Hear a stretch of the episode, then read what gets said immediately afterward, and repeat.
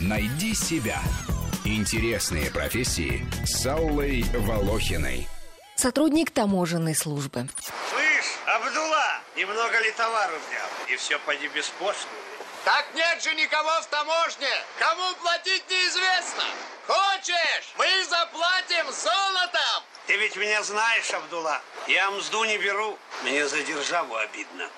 Времена меняются, а требования к таможникам остаются прежними, как и в самом начале зарождения этой службы, еще в 17 веке, когда таможня располагалась в каждом большом городе. Принципиальность, наблюдательность, хорошая интуиция, отличная реакция, честность – вот только некоторые из качеств, которыми должен обладать сотрудник таможни. Ведь это первая линия заслона от проникновения в страну контрабанды и террористов.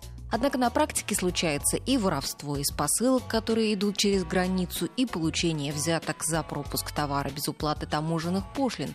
Жалуются на таможенников и автомобилисты на пунктах пропуска из-за многокилометровых очередей.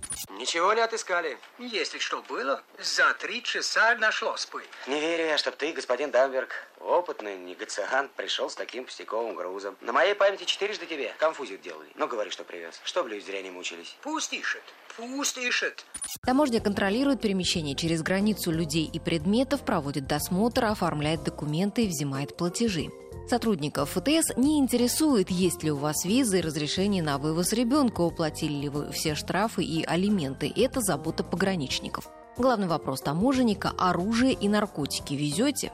Причем себе дороже пытаться ответить шуткой.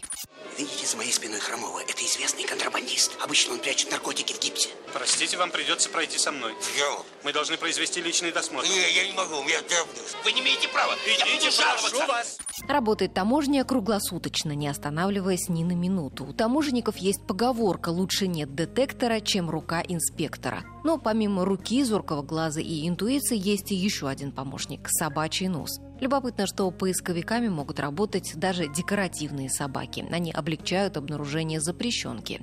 В каждой стране она своя. В Ливию нельзя брать с собой изделия из свиной кожи, в Нигерии могут посадить на полгода за шампанское, в Новую Зеландию не разрешат ввести игрушечные машинки с резиновыми колесами, ведь в них могут оказаться семена запрещенных растений.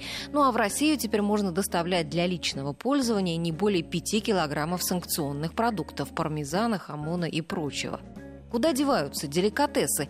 Вот острый вопрос, который беспокоит путешественников, лишившихся еды на таможне и представляющих в своей горькой обиде роскошную трапезу сотрудников контролирующих органов.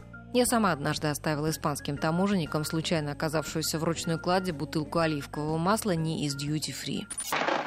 Вы слышите, сэр? Нашел проклятый таможник. Что нашел? Что ему потребно, то и нашел. В таможенных органах служат как гражданские лица, так и офицеры. Для первых предпочтительно иметь юридическое или экономическое образование, а военнослужащие заканчивают таможенную академию. 25 октября таможенная служба отмечает свой профессиональный праздник.